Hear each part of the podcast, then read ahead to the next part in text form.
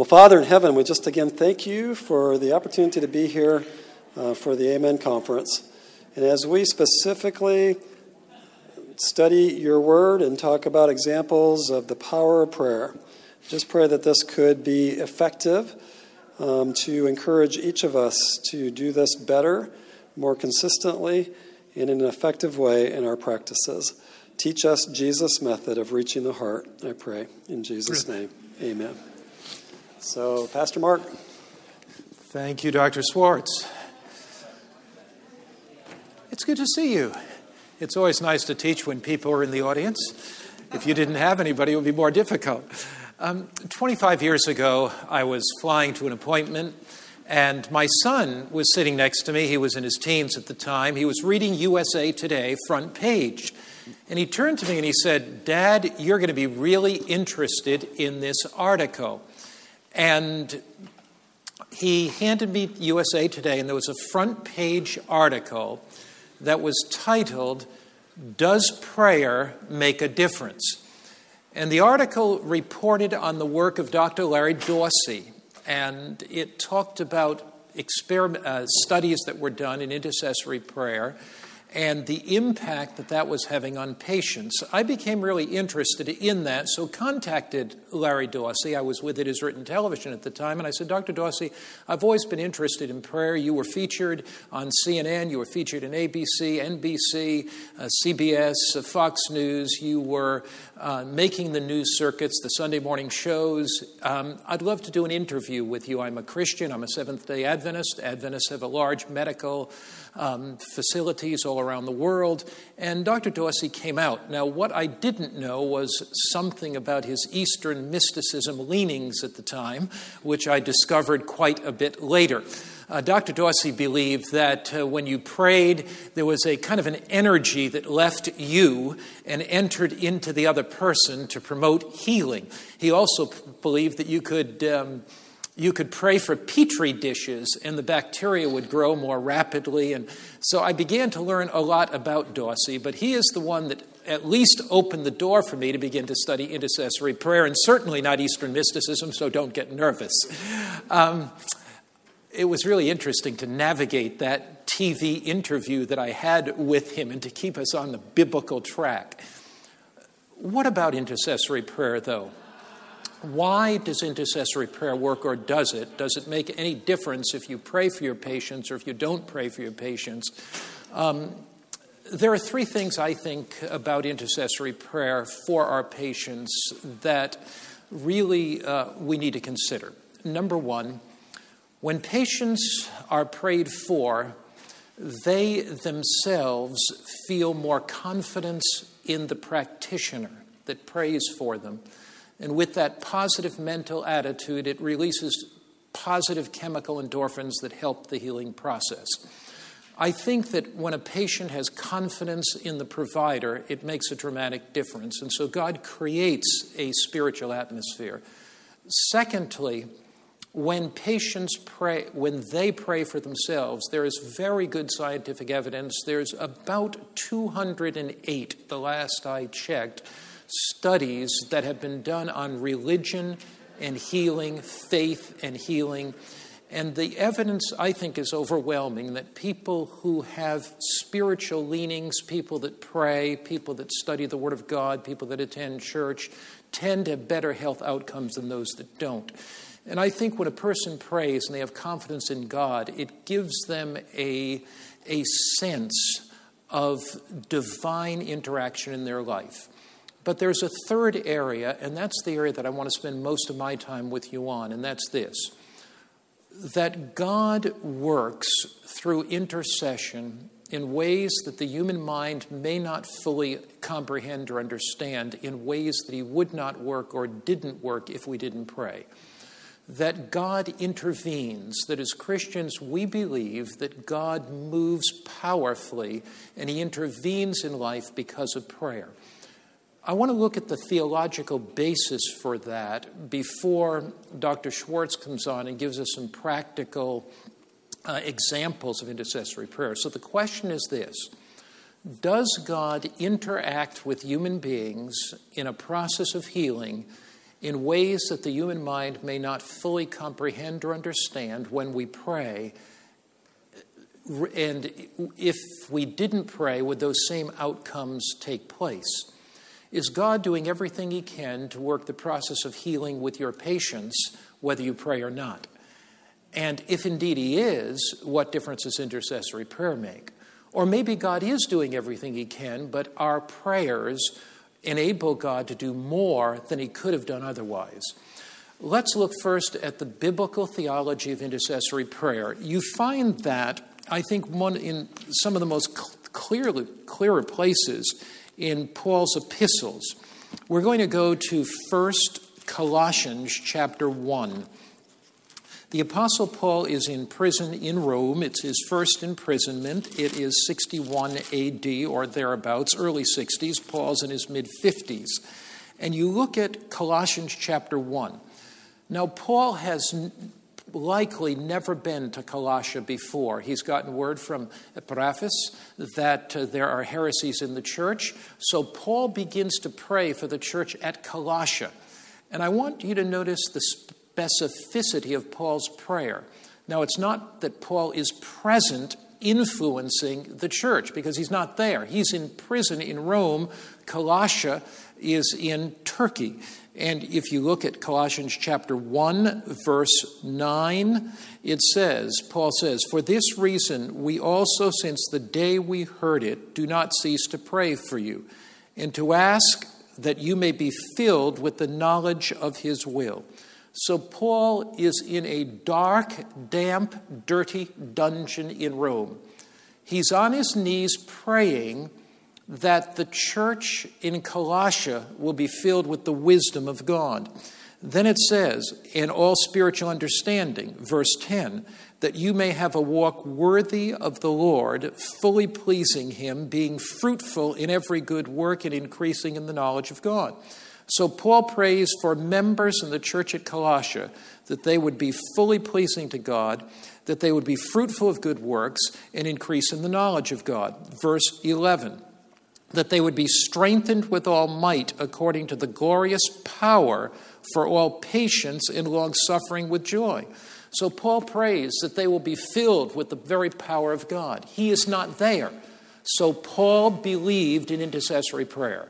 He believed that as his prayers ascended to heaven, that God would send angelic forces, that he would send his Holy Spirit to people in Colossia.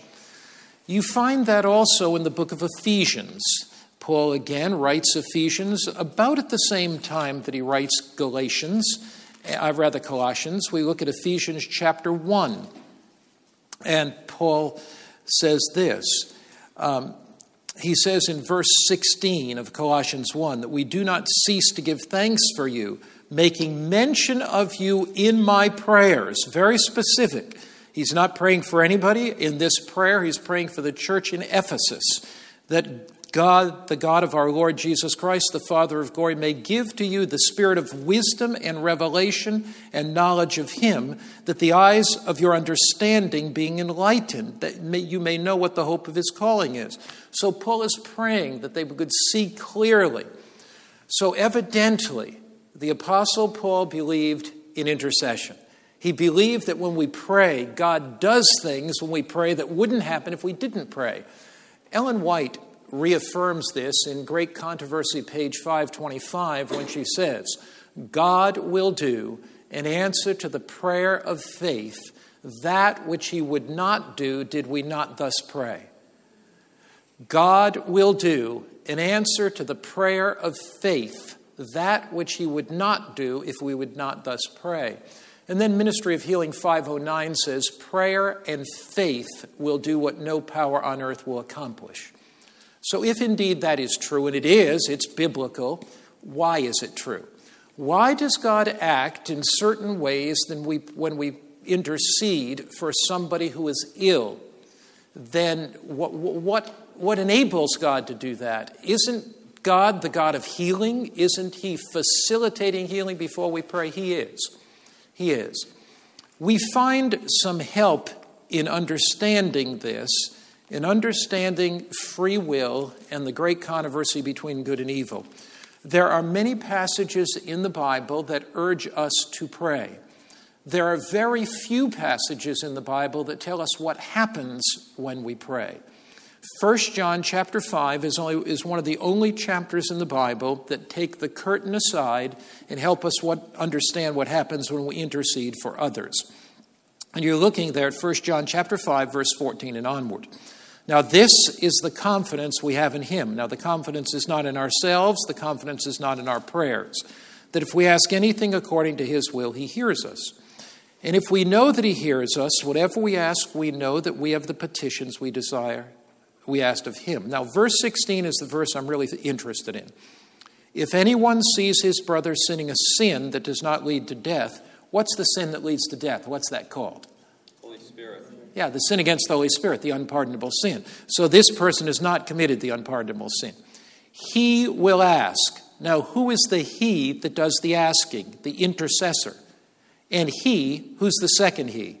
God will give him, who is the him, the intercessor, life for those who commit sin not leading to death. This is an incredibly powerful passage. Notice, he, the intercessor, will ask, and he, God, will give him life for those who commit sin not unto death. As we get on our knees and pray for another, the Holy Spirit is poured out through, through us the river of the water of life flows through us to touch somebody else with the healing grace of God. Why does that take place? Because in the controversy between good and evil, God respects the freedom of choice. So God is doing everything He can to reach your patient with the gospel. He's doing everything He can to facilitate healing, whether you pray or not. But when you get on your knees and pray, or when you pray with your patient, it accomplishes three things immediately. One, the patient typically will have a greater confidence in you as a medical provider.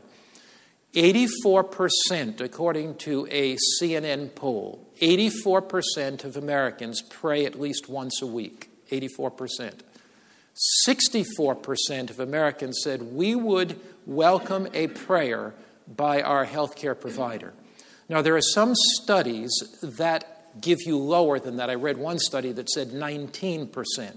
But when I looked at that study, it only evaluated 350 some odd people, and it was a very narrow slice. But if you look at studies by Pew Research that have done a broad swath of Americans, about 64% said we would welcome prayer by our medical provider. A larger number than that have confidence in medical providers who pray. So when you pray with your patient, first, it bonds you with them. It takes them out of the realm of being a statistic. It enables them to have that sense that this is a godly physician that I can have confidence in. Second, when you pray with them, it, re- it enables them in that positive frame of mind to release positive chemical endorphins that help to facilitate healing. Thirdly, which I think is the most important when you pray with them, in the controversy between good and evil, although God has been limited in what he is able to do because of the freedom of choice of another, as you pray for them, God can look at Satan and God can say, Look, I respect the freedom of choice of Dr. Brian Schwartz. He is praying for this patient, and I pour out my love, my grace through him, my healing power to touch that person with the gospel. Jesus prayed for people by name. That's biblical. Look at Luke. Now, Luke is a physician, and it's very fascinating to me that Dr. Luke is the only one that um, records this particular narrative, and you find it in Luke chapter 22. And I wonder if the doctor is saying something to us today here. Luke chapter 22, and we're looking at verse 31. And the Lord said, Simon, Simon, Indeed, Satan has asked for you that he may sift you as wheat. I think Satan asks for our patients. Satan desires to inflict sickness because Jesus is the author of life and health, and Satan is the author of sickness. Now, sometimes Satan prompts people to have poor health practices, and they can bring sickness upon themselves by their poor choices. Sometimes, because of the environment that we're in, the toxic environment sickness comes. Sometimes it comes because of genetics, But behind it all is the first sin, the rebellion in the universe, the rebellion with Lucifer, with Adam and Eve, and Lucifer's triumph there. But notice, Satan, Simon Satan has asked for you, verse 31, that he might sift you as wheat. But I have prayed for you that your faith should not fail. When you've returned to me, strengthen your brethren. So Jesus prayed for Peter by name. Evidently, Jesus believed in intercessory prayer, didn't he? And Jesus believed in praying for people by name because he prays for Peter here by name. If indeed it's true that intercessory prayer is biblical, and it is, if indeed it's true that intercessory prayer um, facilitates healing, how then can we make bridges into the prayer life of in, to pray for others? Sometimes it may seem a little awkward at times, but there are some things that we can do. One of the things is as one is taking an inventory, as we're talking to people about their health, and we say to them, Share with me a little bit about when this stomach pain started. Share with me a little bit about when this neck pain started. Share with me a little bit about when this heart difficulty began to arise. I've looked at your medical history, and as you interact for even those one, two, three minutes with that patient, because I know that depending on your specialty and your background, typically Dr. Brian is not doing 40 uh, cardiology interventions a day. But my son, who is in dermatology, often sees 35 patients a day he has trained with Dr. John Chung, who sees a hundred a day. So, you know, Dr. Chung is one of uh, a kind. Uh, but uh, so some of you, we're seeing various number of patients a day. Our interactions at times are not long with those patients, but as one is looking and evaluating where that patient is at in the realm of their experience, one can say, Tell me a little bit about your history. When did this pain start? When were you first diagnosed with this melanoma? Um, share with me a little bit about your heart problem. If you're a dentist, it's easier for you to talk than it is for the patient to talk. Um, but uh, as you are dealing with those patients, there's a couple things that you can do.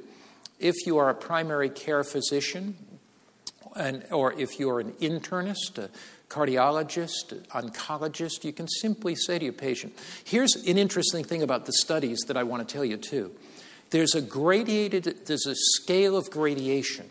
And the scale of gradation says this the more critical a person's disease is, the more they desire prayer. You know, if a person comes into you because they have a broken finger, their desire may not be as great as a person who has been diagnosed with multiple myeloma and has six months to live. So there's a gradated scale. And, um, you know, it's like, you know, a person with a broken finger and you say, put your hand in, shoulder, can I pray for you? And they begin to shake. Man, all I came in here was a broken finger. I didn't think I was on death's row, you know. But there's a way to bridge that. One of the things is taking a spiritual inventory. Many physicians have found this helpful they simply say to their patient, Would you share with me what role does spirituality or faith play in your life? What role does that play?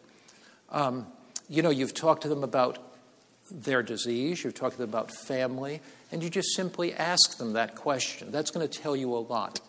Another way to do it is simply say something like this When you face a health challenge, where do you find your support?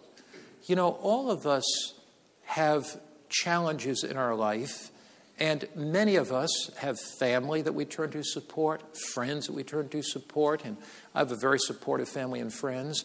But you know, as a Christian physician, I find great strength in prayer. And you know, I like to pray with all my patients. May I pray with you? The may I principle enables the individual to say yes or no. Most of them are going to say yes.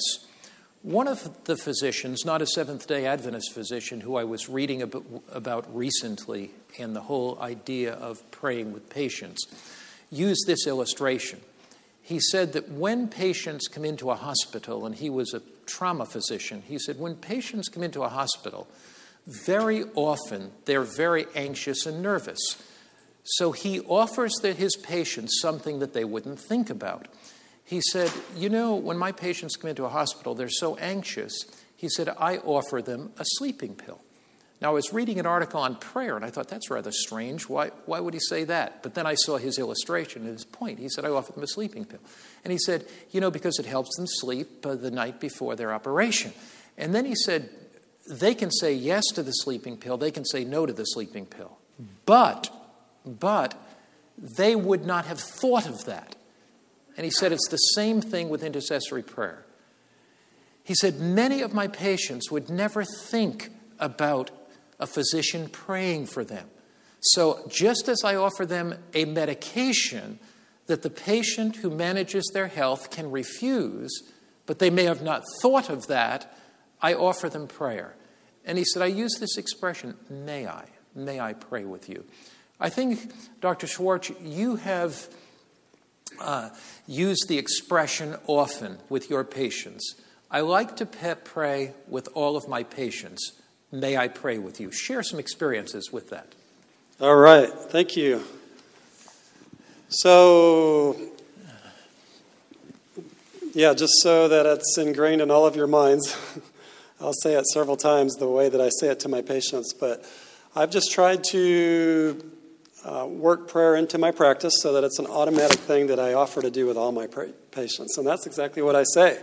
So as I'm getting ready to close the encounter, um, we've talked about things. I'll say, any other questions? And that, um, I work real hard to make sure that I'm getting good Press-Ganey scores and that I'm looking at my patients in the eye and that I'm addressing all their concerns. So I ask them, any other concerns or questions that you have?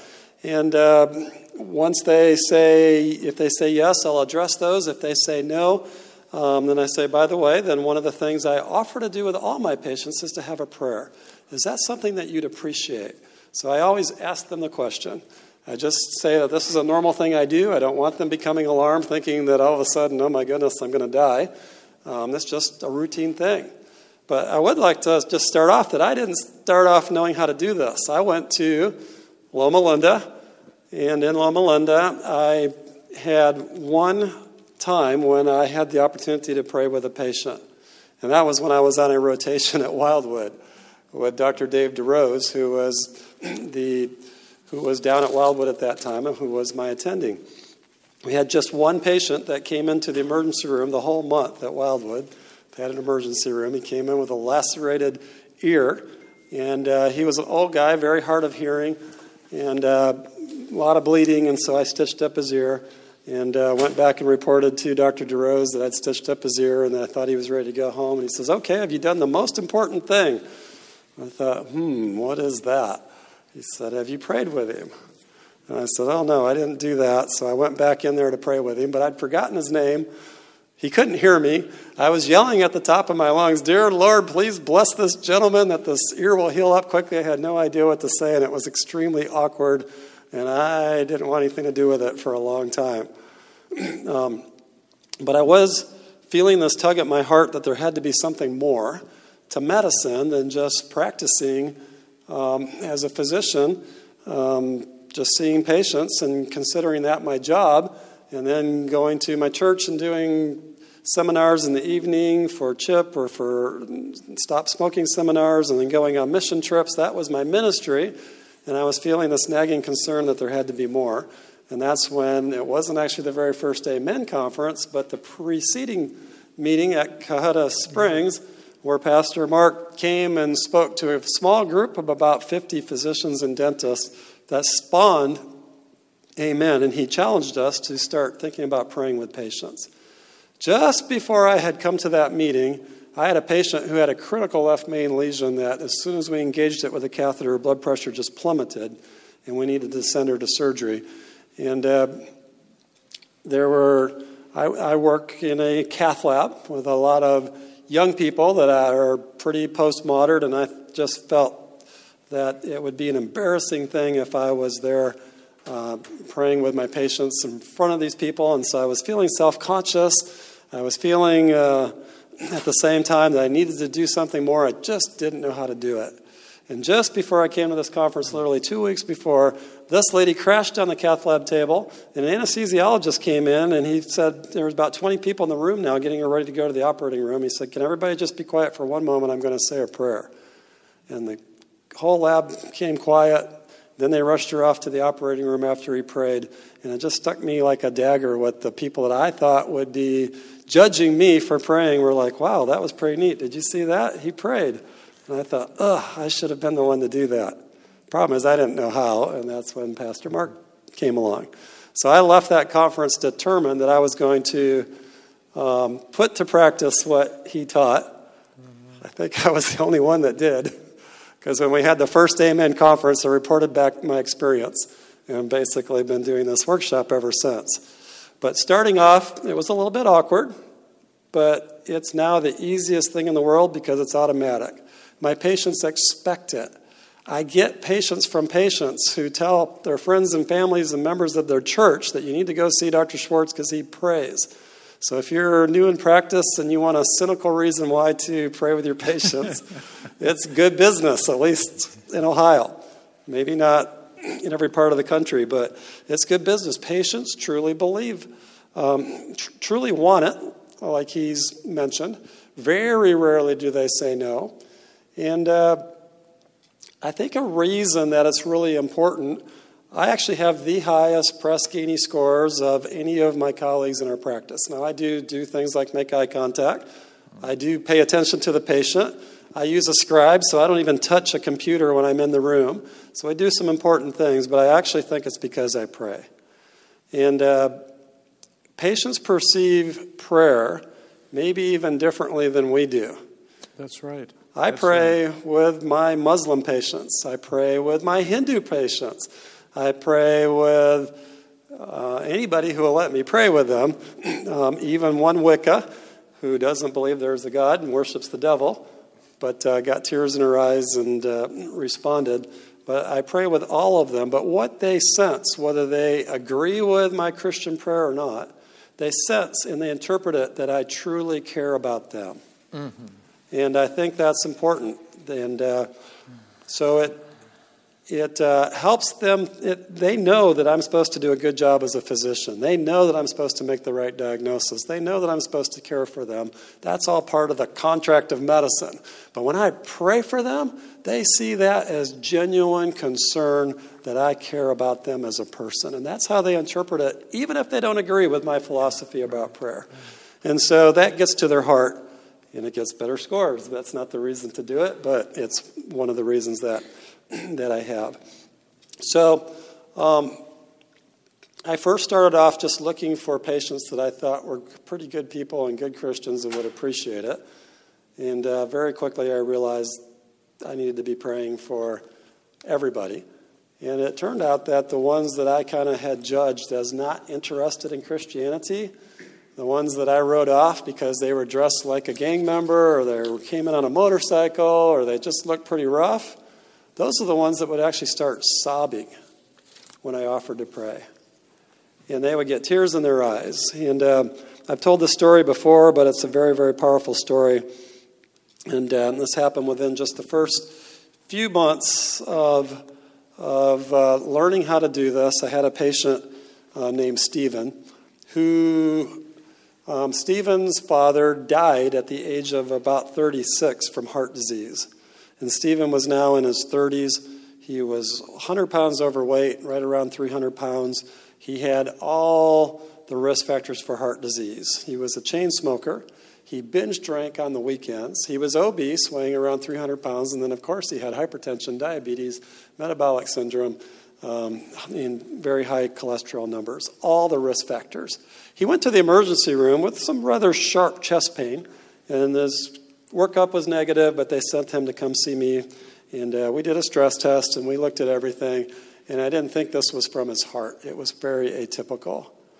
But uh, I just talked to Stephen. I said, Stephen, unfortunately, you've got every single risk factor. Your father died at the age of 36. You're, you're I think he was 38 at this point. And uh, so you're on borrowed time. You've got every single risk factor.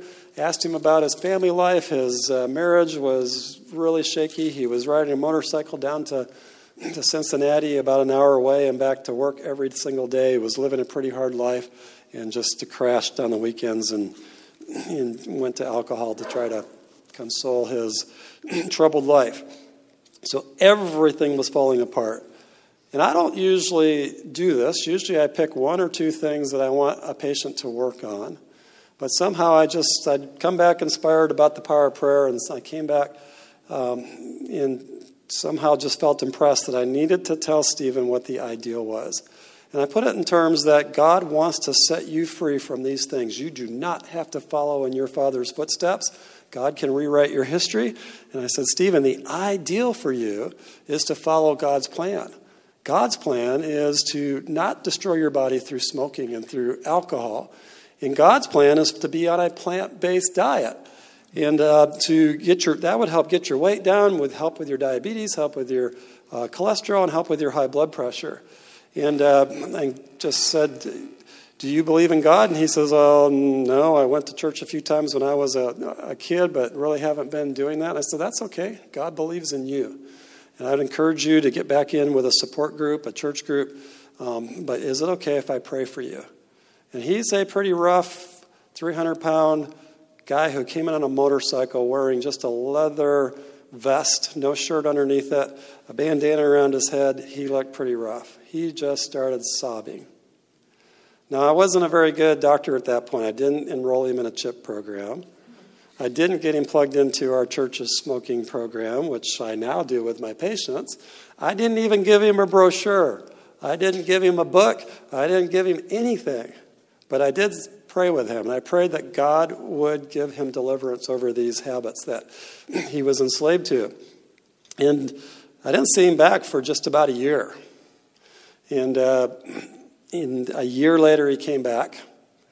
And uh, he looked like a totally different guy. He was wearing a shirt, clean cut, uh, cut his hair, wasn't wearing a bandana, didn't come on a motorcycle. And uh, my nurse said, "Well, I think Stephen had his bariatric surgery because he'd lost almost 80, almost 80 pounds just in a period of a year." And uh, Stephen was on no medications for diabetes, no medications for blood pressure, no medications for cholesterol, and uh, so I walked in the room and said, Stephen, did you have bariatric surgery? Because my nurse sometimes jumps to conclusions, and um, that's really the only way we see that kind of weight loss. And he said, Oh, no, I didn't do that. I said, What did you do? He says, Oh, I just did exactly what you said. I stopped smoking. I haven't smoked since I left your office a year ago. I haven't drank since I left your office a year ago. I started attending a church. I quit my job in Cincinnati and I'm working here now. My marriage is doing well. And I became a vegan vegetarian since the day I left your office. now, this doesn't happen most days. This was to encourage me that the plan that I had been challenged on by Pastor Mark could really work in somebody's life. It also encouraged me that in the past, I was making my patients into legalists because I would say things like, you know, you really should stop smoking. Right. Well, he knows he should really stop smoking. He, it, Mark Twain says, stopping smoking is easy. I've done it a thousand times. Um, he has no power to overcome smoking, and that's right. the problem. And so I just tell somebody, you know what, you need to try harder. You need to just crank up your willpower. I'm asking them to become a legalist. If I turn them over to the power of prayer and convince them that there's a higher power that wants to set them free, and I introduce them to Jesus as their creator and their savior, then I think I've given them that power to make real changes in their life. And that's what Stephen illustrated to me. And I now believe I said it last night. I'll say it again because I said I was going to say it. But if you are not tapping your patients into a spiritual power to set them free from the things that they're enslaved to, then that is medical malpractice. We'll call it spiritual malpractice, but it's just as bad as medical malpractice.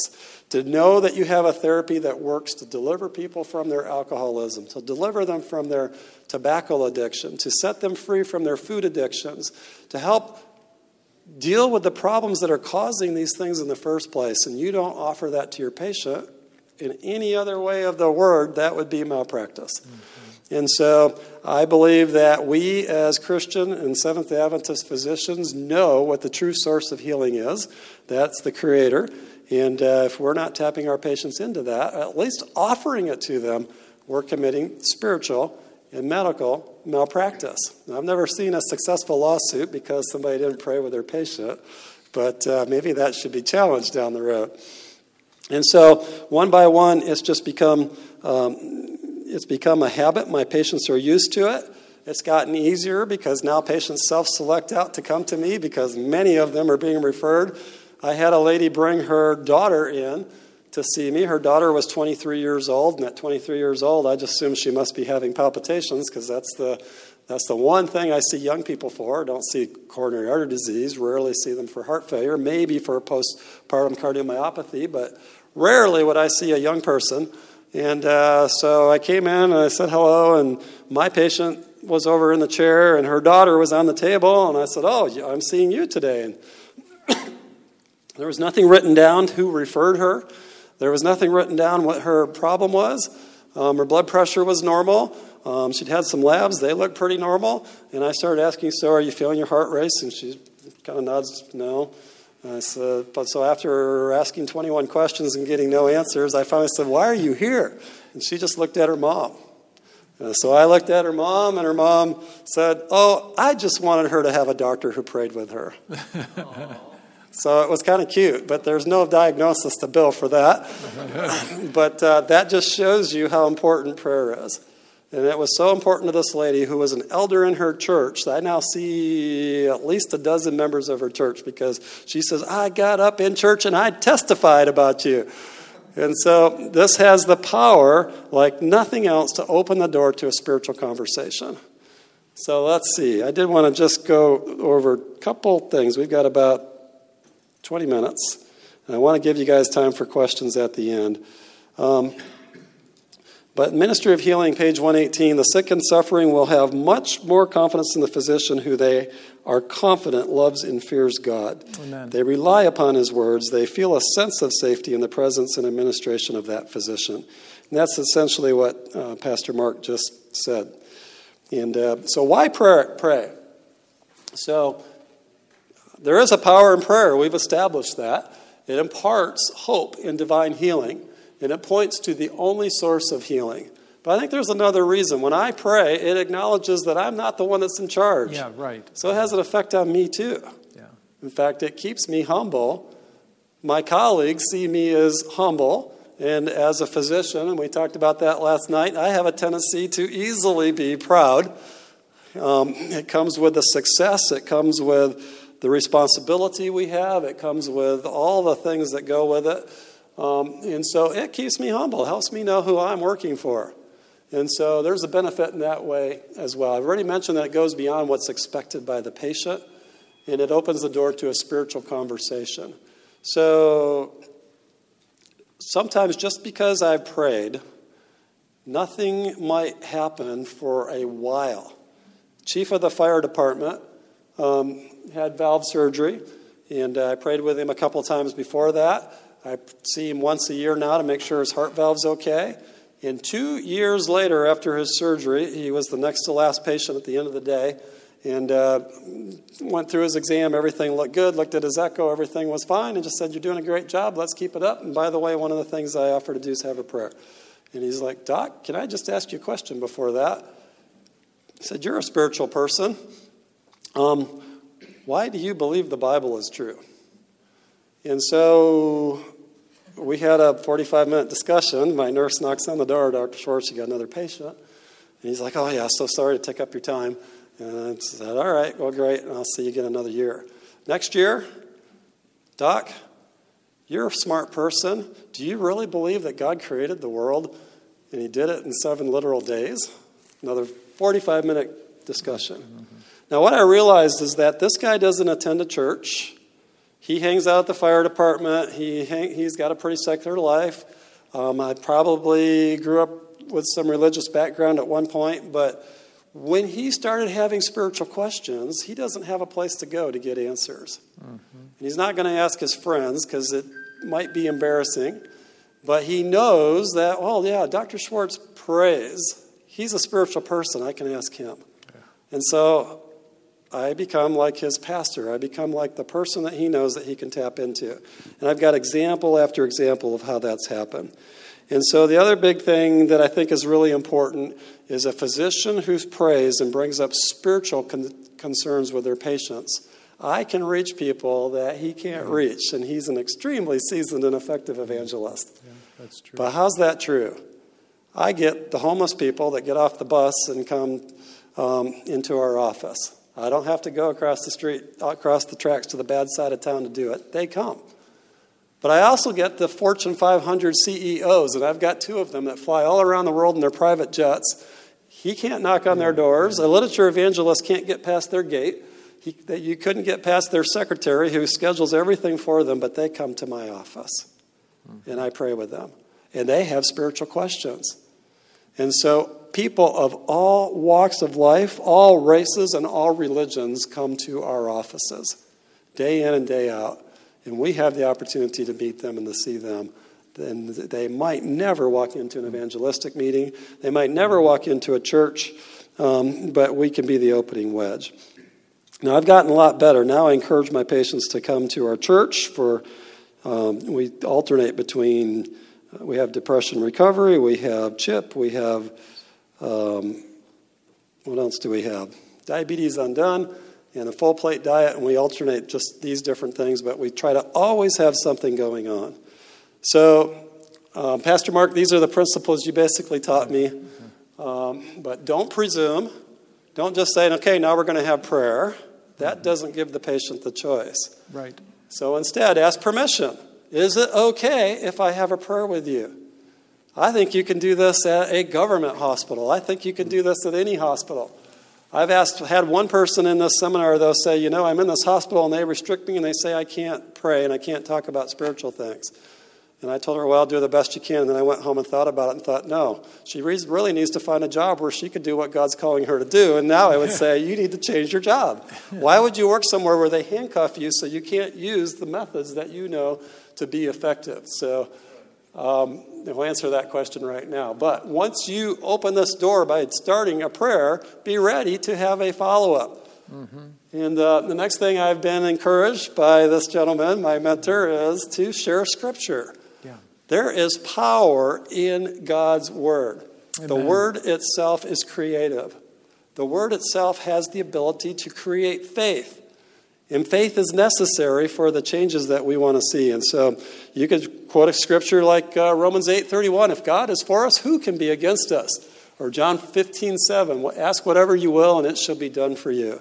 Just have a few verses that you've memorized or open your Bible It's even more powerful. If a patient can read it, open your Bible and just uh, show them uh, what's going on. Ellen White says that prayer should be offered for the sick with calm faith.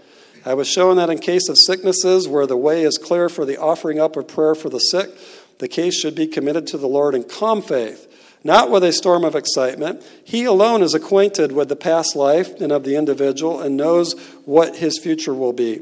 He who is acquainted with the hearts of all men knows whether the person, if raised up, would glorify his name or dishonor him by backsliding in apostasy.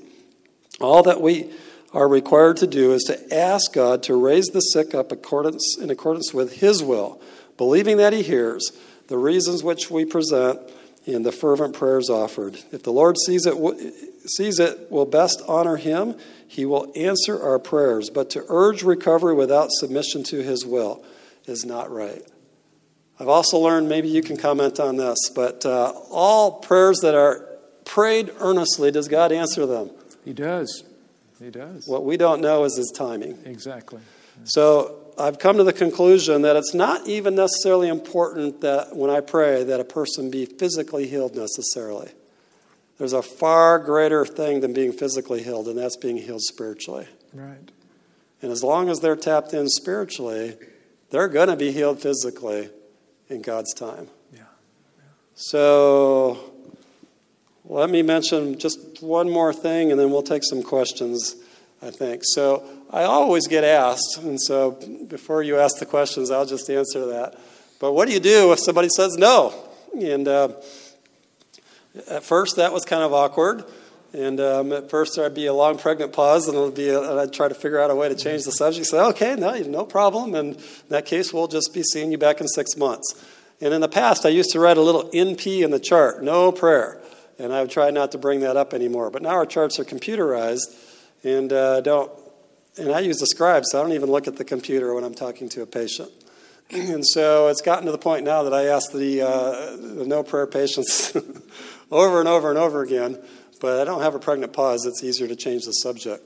But a couple times now, it's happened that I've asked a patient that had a no NP in their chart, and by the way, one of the things I offer to do is have a prayer. And one of the guys says, "Oh no, doc, I'm an atheist. Remember?" And I was like, "Oh yeah, I do remember." You know, I, I said, "Oh, I'm sorry." He said, "But since you brought it up, can I ask you a question?" and we just had another 20-minute conversation about spiritual things because he asked me I won't get into it, but he asked me, How can evangelicals support Donald Trump?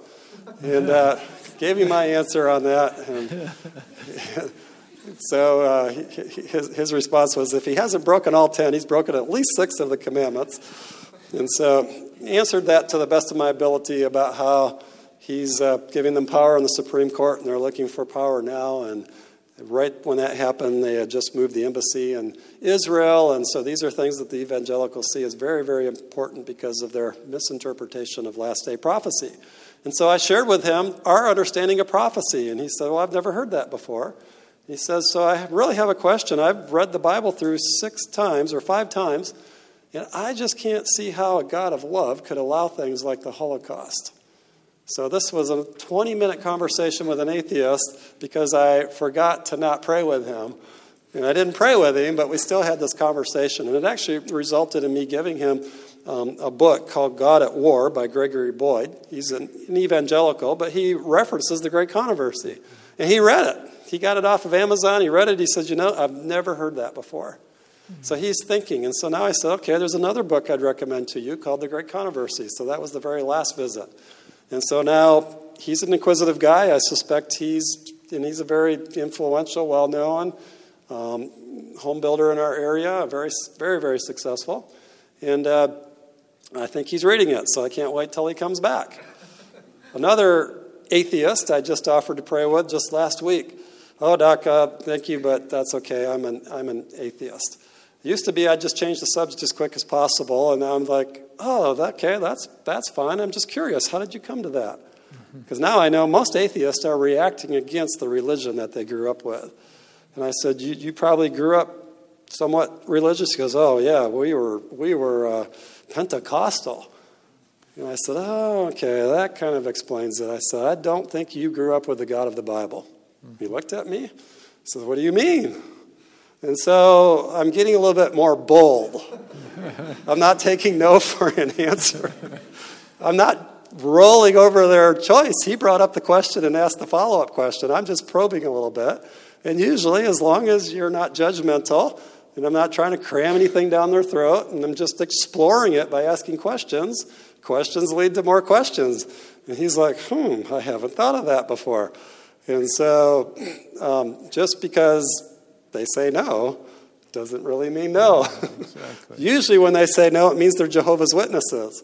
And so now, when I have a Jehovah's Witness that says no, I said, Oh, do you, do you pray? And they go, Yeah, I say my own prayers. And I say, Okay, would you like to pray? Yeah. And I let them pray, and they'll pray. And actually, after doing that once or twice, most of the Jehovah's Witness patients that I see on a regular basis now let me pray. And so it's broken down those barriers. And so just got to be a little persistent at times. Um, well, let's just close on close on one more thing that I think is important. Um, the final thing is God gets blamed for the diseases in our world every single day. Mm-hmm. Not a day goes by that I don't hear a patient say, Why is God doing this to me? Yeah. Or why is God doing this to my family? And so when we address that, by addressing their spiritual concerns, it comes up over and over as an opportunity to say, you know, this isn't the work of God, this is the work of the devil. Right. And it turns into a spiritual conversation in defense of God. And uh, I think that's important that we pick that up as well. So why don't you come back up here? You can have the final word, and then we'll take some questions. Sure. One of my physician friends tells this story. He asked his patient, he said, Is it okay if I pray with you? And the patient looked at him and said, Doc, I'm an atheist, but if prayer makes you feel good and treat me better, go ahead and do it. And so there's a lot of times. Let me just jump on that. I've had patients say that several times. I don't believe in it, but if it makes you feel better, go ahead. It always makes me feel better. Exactly, exactly. And so by opening the door, what we're doing when we say, May I pray with you? Is it okay if I pray with you? We are allowing the person to have that freedom of choice to say no. But also, we're opening the door for a spiritual conversation later. Dr. Schwartz mentioned about um, uh, sharing a Bible text with your patients. There's a way that you can do that now that you maybe wouldn't have been able to do that last year or the year before, and that is with the prescription pad that we have given you. You know, the, I trust that each of you have gotten one of our prescription pads with the Bible promise on it, with a place, a prescription from the master physician. Let's suppose you feel quite rushed. Let's suppose you feel uncomfortable one of the things you can start doing this with is just taking out a prescription pad and saying, you know what, John, I'm praying for you. You, you hand it to them. Um, John, here's a little prayer I have written for you. Dear, dear John, um, I know that there's a loving God in heaven that cares for you and will give you faith and courage. I want to just write that down for you. Here, take that. Read it before you go to bed. You can use those prescription pads as in a quick office writing a Bible text. John, here's a promise for you. Psalm 46 1, God is our refuge and strength. Write it out, hand it to them. That can make a real difference. Last little story. One of, you remember I started by telling you about a front page article in CNN uh, in uh, in USA Today, which of course is is they're basically it's uh, owned by the same parent company as CNN is. But one of the things in that article that impressed me early on is a study that was done uh, with cardiology patients, people who had just gone through a heart procedure. Dr. Randolph Byrd in San Francisco had divided up his patients, and there were, in that time, about 200, 300 patients, and he divided them up into two groups. One group were prayed for by Christians, and the other group was not prayed for. The people that were being prayed for did not know that they were being prayed for. The people that weren't being prayed for didn't know they weren't being prayed for. The, the report on that study indicated that the people that were being prayed for had shorter hospital stays, they had less infection, and they needed less medication.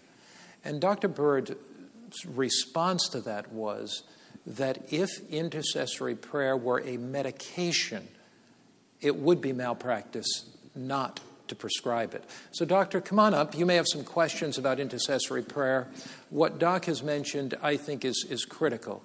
Asking permission, respecting the person that you're dealing with, showing tenderness, love, and care, but opening the door for spiritual conversations and opportunities. Any questions that you have, situations that may be challenging for you? Yes.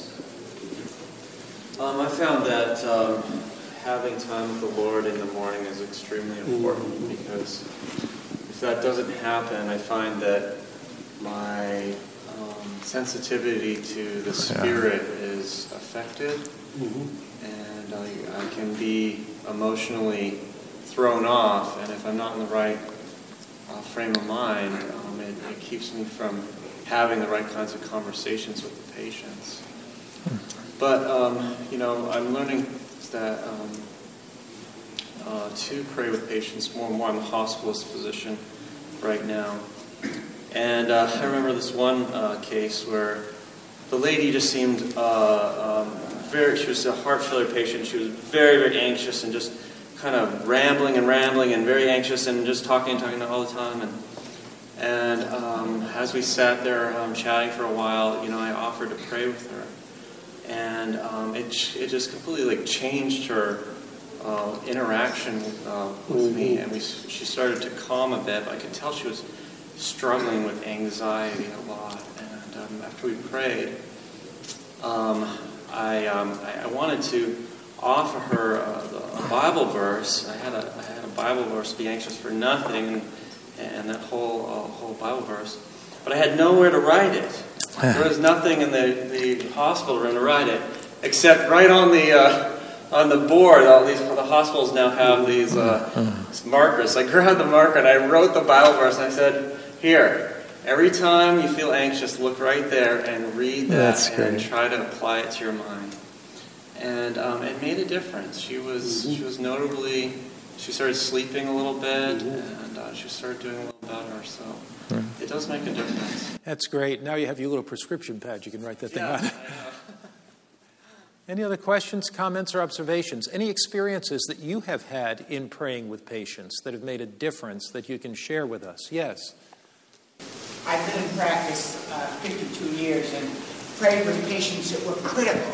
Done a lot of surgery and a lot of difficult things over the years, and now uh, and prayed just with those who really you felt you really had to have the Lord's help with this patient, and I could take care of the rest of it. Well, one day, a patient came in, and, and uh, I had prayed with her because she had drug problems and family problems. And I was a little busy this day, and I didn't pray with her. And as I started to go out the door, she says, Doctor, you're not going to pray with me today? Yeah, right. That's where it's at.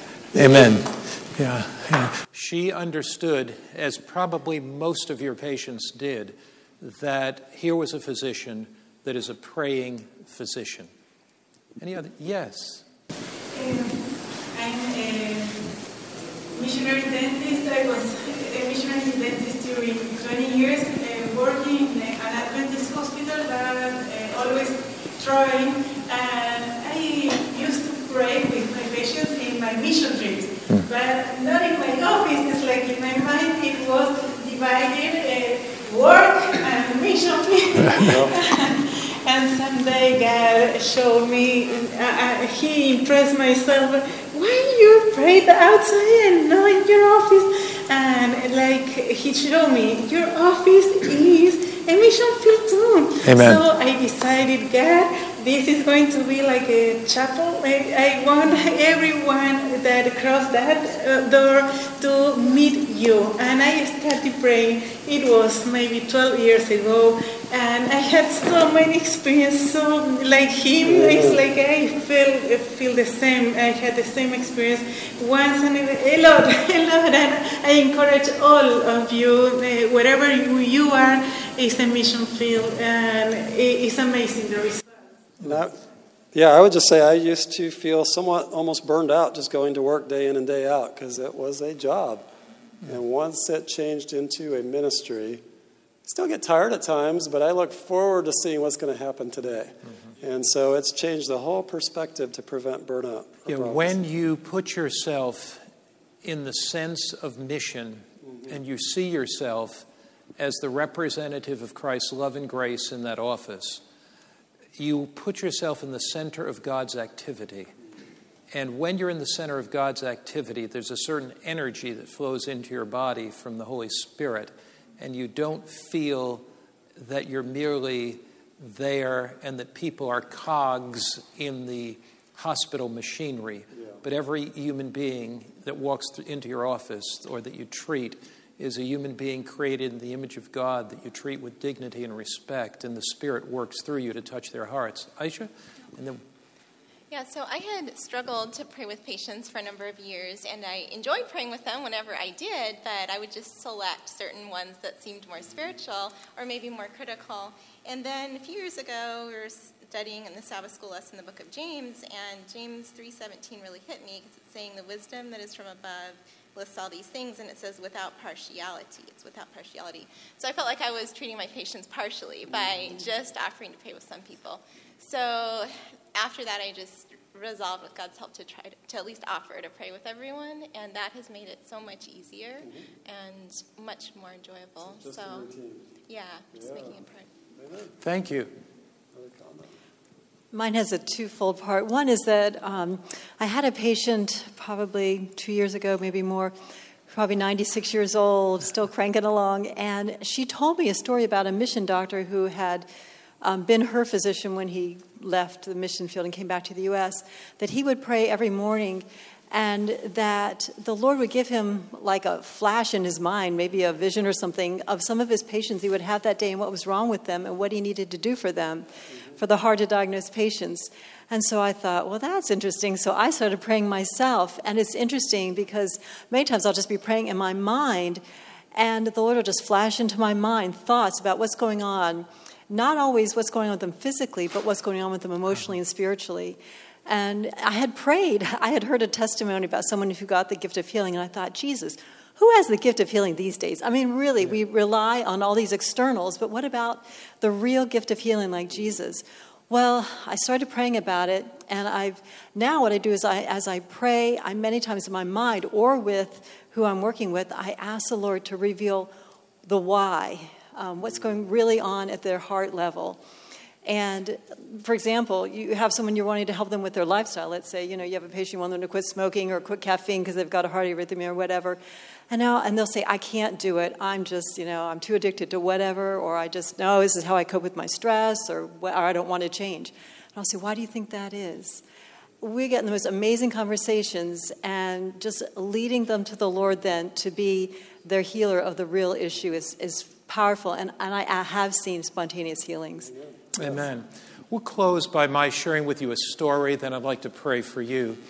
I was traveling in South America and in a country that will remain unnamed, and I was scheduled to speak at the Congress there in that country. There was an Adventist congressman who arranged for me to speak there, so I was going to speak on physical, mental, spiritual well being. I got to the Congress, and shortly after the event was to take place, the congressman came out and he said, Can we speak privately? I said, Sure. He said, The president of our country is away. He's in China and he's negotiating some business deals for our country. The vice president of our country is in charge. The vice president has been up for three straight nights. He hasn't slept the teachers are on strike and the nurses are on strike for higher wages. There are marches in the streets and very heavy protests. Would you be willing to talk to the vice president? And I said, certainly. Now, in these protocol visits, I visited previously with presidents of nations and political officials. Usually, it takes us weeks to arrange these protocol visits. One of the things in the protocol visits are you never re, you wait for the president of this country to reach out his hand. You don't embrace them, you don't touch them, etc. But the congressman said to me, he said, I will take you right now. We'll go through the back door of the White House in this particular country. Of course, it wasn't the United States, but he said, I know the guards. I've called the vice president. He's willing to see you. And so we were taken there in this limousine, and we came to the back door. We came through the back door. We had the little waiting room that we waited in, and then I was ushered into the vice president's office or the meeting room next to his office. He came out all disheveled. His hair was messed up, his shirt was not tucked in, it was down. He obviously hadn't shaved for the last few days. Now, on the way, I said to this Adventist congressman, Tell me everything I need to know about the vice president. Does he have any faith at all? He's Jewish, he has a Jewish background. Is he a practicing Jew? I don't think so. I think he's a secular Jew. Um, tell me about his personality. Where was he born? Um, everything you can. So I knew a lot about him before I got there. We walked in. And um, I knew that our time would be limited. And as we sat down together, I said, I called him by name. I had known his name. I had practiced the pronunciation again and again, so I wouldn't fumble the pronunciation too badly. And as we sat down, I said to him, I understand this has been a hard three days for you. And he looked up at me and he said, Sir, you talk about a hard three days. The nurses are on strike. The hospital personnel are, the hospital administrators are going crazy. The, edu- the educators are on strike. Our president is gone.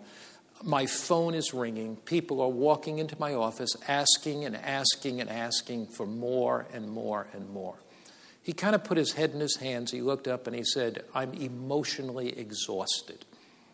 I looked at him and I said, Sir, can I share with you what an ancient Jewish prophet told a king who was in a very similar situation that you're in?